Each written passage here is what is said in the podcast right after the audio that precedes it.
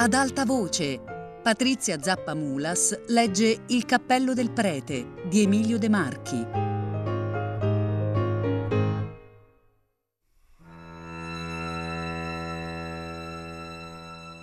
Paure.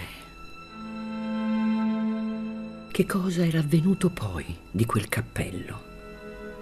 O barone si sforzava di richiamare ad una ad una tutte le impressioni di quel terribile istante. Aveva buttato il prete nella fossa, aveva gettato sabbia e calce e ancora sabbia, e poi la pietra fu collocata sopra, e poi sopra la pietra nuovo materiale. Aveva nascosto la leva nella calce, ma in quanto al cappello... Rievocando la scena del cortile, proiettando sul luogo triste fiammate fantastiche, gli pareva d'averlo visto tra i mattoni e il muro, in piedi come una macchia nera sul rosso, ma non aveva pensato, per una fatale obliterazione mentale, a toglierlo di là, a distruggerlo, per modo che doveva esserci ancora tra i mattoni e il muro, macchia nera sul sangue, tristo uccellaccio accusatore. O barone cominciava a vederlo chiaramente, come se l'avesse proprio davanti.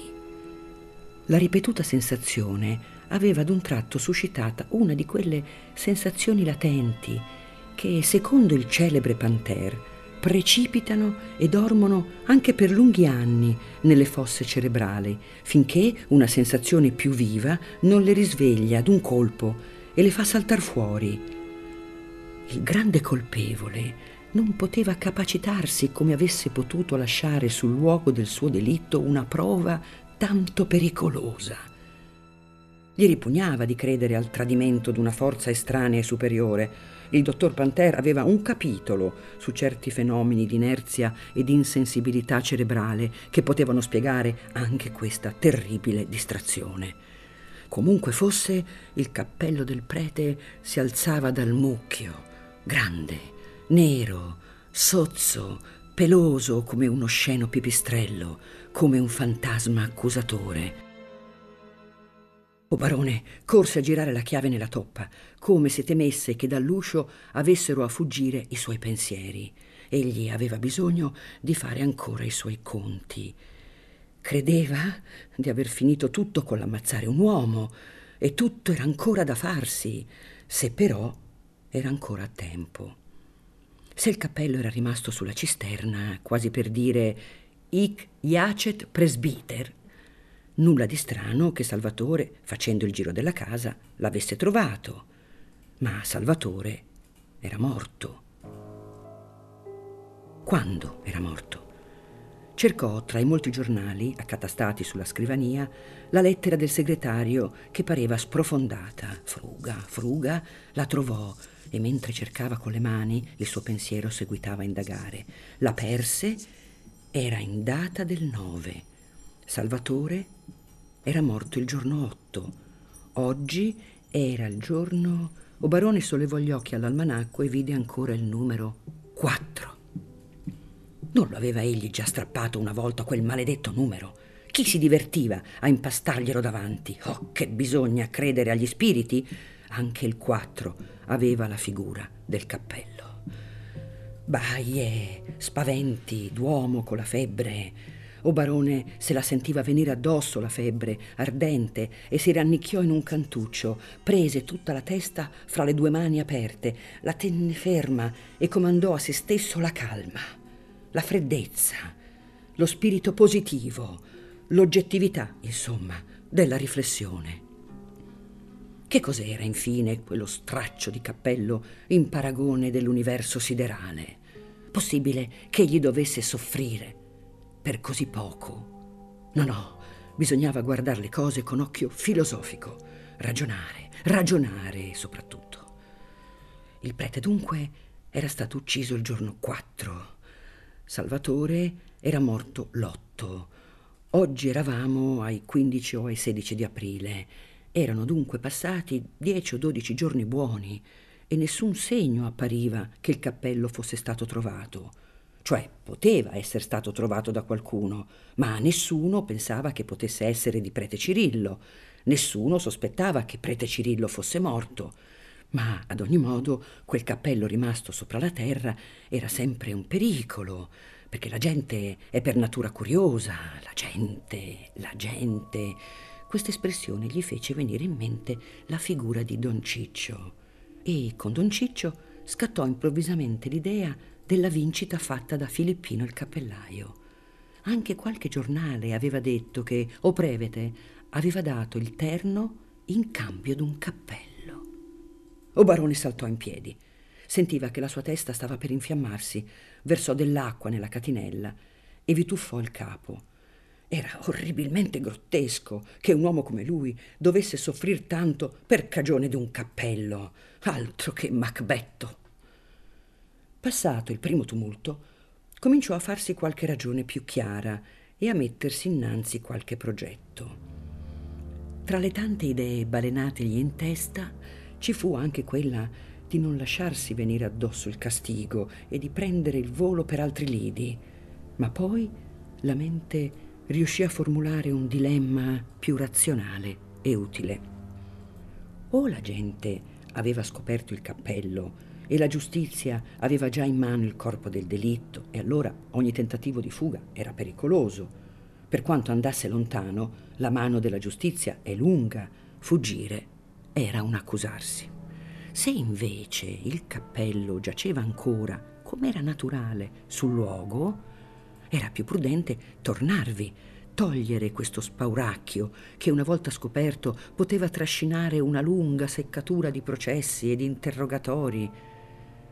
Passato, come dissi, quel primo tumulto che avrebbe spezzato ogni altra testa, la sua robusta costituzione morale riprese il sopravvento e quasi cominciò a ridere egli stesso di questa commedia. Che sciocco, diceva. E se anche scoprissero non uno, ma cento cappelli, chi può dire che prete Cirillo sia stato ammazzato? E se anche scoprissero non uno, ma cento preti, chi può dimostrare che l'ho ammazzato io, prete Cirillo? E non ci sono a Napoli cento camorristi fatti apposta per pigliarsi queste brighe? Ciò che importa è di fare in maniera che la gente non vada troppo innanzi e indietro per la villa. La chiave l'ha ancora in consegna il segretario e siccome il giardino è fresco e ombroso, nulla di più naturale che i buoni abitanti di Santa Fusca vadano sulle ore calde a far la siesta all'ombra dei vecchi sicomori. O barone riprovava quest'idea nuovi tumulti e nuovi tuffi di sangue. Se ciò che egli pensava era vero, Già da otto giorni almeno i buoni abitanti di Santa Fusca frequentavano la villa. Prima c'era stato il funerale di Salvatore e siccome i locali delle scuderie erano luoghi aperti, nulla di più naturale che i ragazzi, entrando per curiosità fino alle stalle, avessero trovato il cappello del prete.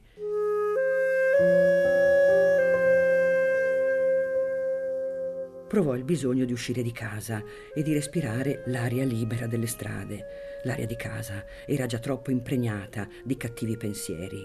Per quanti sforzi però egli facesse sopra se stesso, per non pensare al cappello, cento motivi incontrava per via che gliene richiamavano la memoria. Bastava per esempio la vista d'un prete. Se ne vedeva uno lontano svoltare per un vicoletto, si affrettava a corrergli dietro, attraverso alle vie, in mezzo alla gente, fin oltre le case, lungo la riva del mare. Nulla di più naturale che i ragazzi, trovando il cappello del prete, lo raccogliessero e lo portassero in paese. Grande sorpresa, un cappello. Di chi sarà? Dove l'avete trovato? Nella villa. Dove? Sopra un mucchio di mattoni. Portiamolo alla canonica. Qui don Antonio ha letto nel popolo cattolico che prete Cirillo era scomparso. Che il cappello sia del prete? Portiamolo al comando dei carabinieri, anzi al pretore. O barone, nel pensare queste cose, si immaginava davanti la scena viva viva e correva anch'egli dietro a quella folla di contadini, di cui sentiva quasi le voci rintronare in testa i ragazzi per divertirsi infilano il cappello su un bastone e tutto il villaggio scende alla pretura con quella bandiera alzata. Intanto correva, correva anche lui, come se volesse raggiungere quella ragazzaglia, far correre degli scapellotti, portar via il cappello. Una volta si trovò in mezzo a questi pensieri sulla strada che menava a Santa Fusca, a mezz'ora di distanza dalla villa. Una forza misteriosa l'aveva sospinto verso Porta Capuana, a piedi, e di strada in strada, di viottolo in viottolo, s'era trovato quasi in vista del vecchio e noto campanile. Quando si arrestò su due piedi, si vide, pieno di polvere, brutto di sudore, con gli abiti in disordine, e, e si spaventò egli stesso della sua follia. Tornò in città e andò da Compariello a prendere un po' di forza. L'assenzio aveva la virtù di sgombrargli la testa dal fumo e di rendergli il senso esatto delle cose. Alla villa sarebbe andato, ma non a piedi, come un vagabondo. Ci sarebbe andato in gran forma, o con una brigata di allegri amici cacciatori, con le belle amiche di Napoli, con Marinella. Egli si sentiva una gran tentazione di sfidare il mondo e il Padre Eterno come Mefistofele, ma poi rifletté meglio che i buoni terrazzani l'avevano già in conto di libertino, che non conveniva turbare con uno scandalo le anime semplici, che si sarebbe fatto odiare, che sarebbe parsa un'offesa alla memoria del povero Salvatore. Era meglio andar solo, provveder solo ai casi propri, mostrarsi animato da buone intenzioni per l'avvenire, lasciare qualche elemosina. Due giorni durarono in questi contrasti i suoi pensieri, mentre di fuori egli procurava di mostrarsi l'uomo allegro e spensierato dell'altre volte, sia che andasse al club delle cacce, sia che sedesse vicino a Marinella o che pranzasse all'Europa con qualche amico. Lusilli gli fece una volta un'osservazione dicendo Bevi troppo veleno verde, santa, e fumi troppo. Ma o barone beveva e fumava senza accorgersi. Il terzo giorno, sentendo che non avrebbe mai più potuto vivere in quelle incertezze, per quanto la gente e i giornali non dessero segno alcuno di occuparsi della cosa, andò alla scuderia della cavallerizza Biagi, dove era molto conosciuto, prese a Nolo un bellissimo puledro e, saltato in sella, Traversò Napoli in tutte le vie più popolose, facendo caracollare la bestia dove era più fitta la gente, suscitando apposta le imprecazioni dei cocchieri e dei merciaiuoli ambulanti. Voleva con ciò che Napoli lo vedesse sano, allegro, trionfante, come se non fosse mai accaduto nulla che un barone di Santa Fusca non credesse degno di sé. Per dir la verità, non c'era un cane in tutta Napoli che pensasse più a prete Cirillo o al suo cappello tranne forse di tempo in tempo Filippino e i suoi, ma il barone si faceva l'idea che il mondo non potesse pensare che con le sue idee e non gli pareva mai di mostrarsi abbastanza allegro e disinvolto. Arrivò fino al punto che gli amici lo trovavano un pochino noioso. Quando fu in campagna, spronò il cavallo e volò quasi una mezz'ora curvo sulla criniera del generoso animale, che non capiva la ragione di quel correre ma o barone non voleva lasciar stagnare il sangue in molte riflessioni. La giornata era bigia, coperta da nuvoloni spessi e pieni. Tirava un forte vento di mare. Ben presto cominciò a piovere, a balenare, a tuonare sopra il monte. Giunto quasi in vista del paese, mise il cavallo al passo ed era tempo. La povera bestia, che non aveva nessun delitto sulla coscienza, incominciava a mostrarsi stufa di correre per conto degli altri.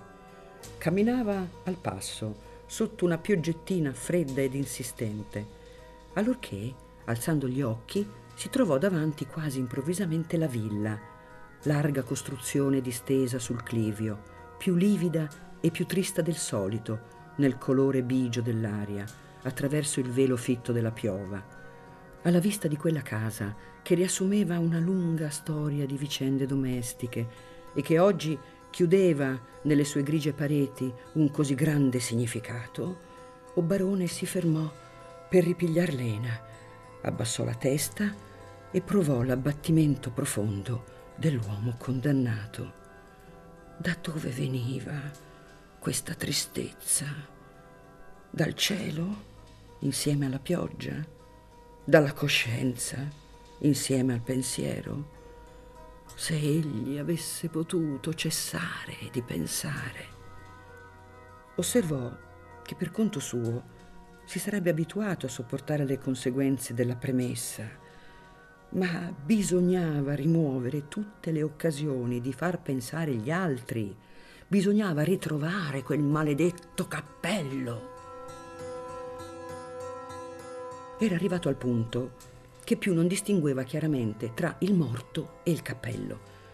Di queste due figure, torve e nemiche, non era prete Cirillo la più cattiva. Il prete sentiva in modo confuso il peccatore, il prete avrebbe potuto, nella sua misericordia, perdonare. Il cappello no. Questi nuovi pensieri, che nascevano dal terreno del fatto, allagavano gli altri pensieri fatti prima a casa. Il cavallo non andava avanti, il temporale saliva sempre più dietro la montagna, una gran tenda funebre di nuvoloni copriva il colle e il lido, e la pioggia scendeva a righe sottili, a sbuffi, premendo ora più, ora meno tra i giuochi dei lampi che impaurivano la bestia. O barone, sollevando gli occhi all'imponente spettacolo della natura corrucciata, fino all'alta regione del tuono e del baleno, si sentì come una pagliuzza in balia degli elementi. Il sentimento della fatalità che fabbrica e agita uomini e cose dissipò come un bagliore di lampo i romantici spettri della sua infantile superstizione. Che colpa ha il fulmine quando uccide il povero agricoltore accanto all'aratro? Uomini e fulmini siamo ciechi esecutori di forze universali. Avanti. Il cavallo nitrì, scosse la criniera e Sua Eccellenza il barone Coriolano di Santa Fusca entrò tra le case del villaggio col passo e con l'animo di un vincitore. Il calpestio dei piedi ferrati sui ciottoli richiamò l'attenzione della gente. Tutti riconobbero Barone ed egli fu superbo che lo vedessero. Dalle bottegucce e dalle finestruole uscirono le teste, i berretti, le cuffie dei curiosi e quei che erano nelle vie si inchinarono quasi fino a terra. O barone entrò in un piccolo angiporto e fermò il cavallo per lasciar sfogare il maltempo. La pioggia scendeva mista a grandine e rumoreggiava sui tetti, sui muri e sulle strade, ribollendo, gorgogliando negli stretti scolatoi. Chi di voi mi chiama il segretario? disse Sua Eccellenza. Un ragazzetto corse come una lepre e due minuti dopo Iervolino, il segretario, venne in pianelle saltando le pozze dell'acqua e inchinò il barone. Questi intanto aveva chiesto ai presenti qualche notizia intorno alla morte di Salvatore e intorno al raccolto delle olive e del vino. I più vecchi gli rispondevano col loro linguaggio immaginoso che i tempi buoni erano morti, che la freddura aveva mangiato gli aranci, che i figliuoli non guadagnavano più gli orecchini dell'amorosa nella pesca del corallo, che Oguerno portava via tutto con le tasse.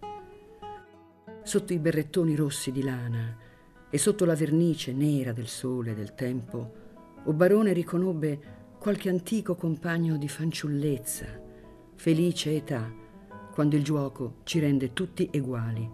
Promise tempi migliori per Santa Fusca e lasciò capire che avrebbe potuto un giorno o l'altro ristabilirvisi Volesse Dio e la Madonna, esclamarono con tanta sincerità uomini e donne che ne fu quasi commosso.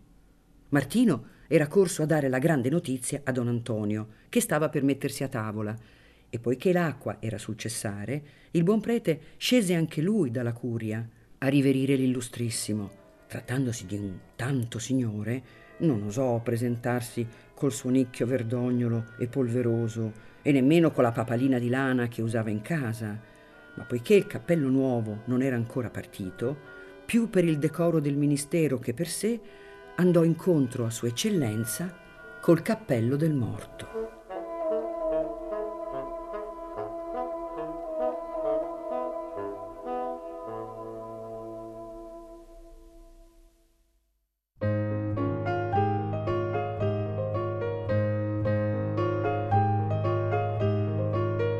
Patrizia Zappamulas ha letto Il cappello del prete di Emilio De Marchi, regia di Luigi Iavarone. A cura di Fabiana Carobolante, Jacopo De Bertoldi, Lorenzo Pavolini e Chiara Valerio. Tutte le puntate su Rai Play Radio. Ad alta voce è un programma Rai Radio 3.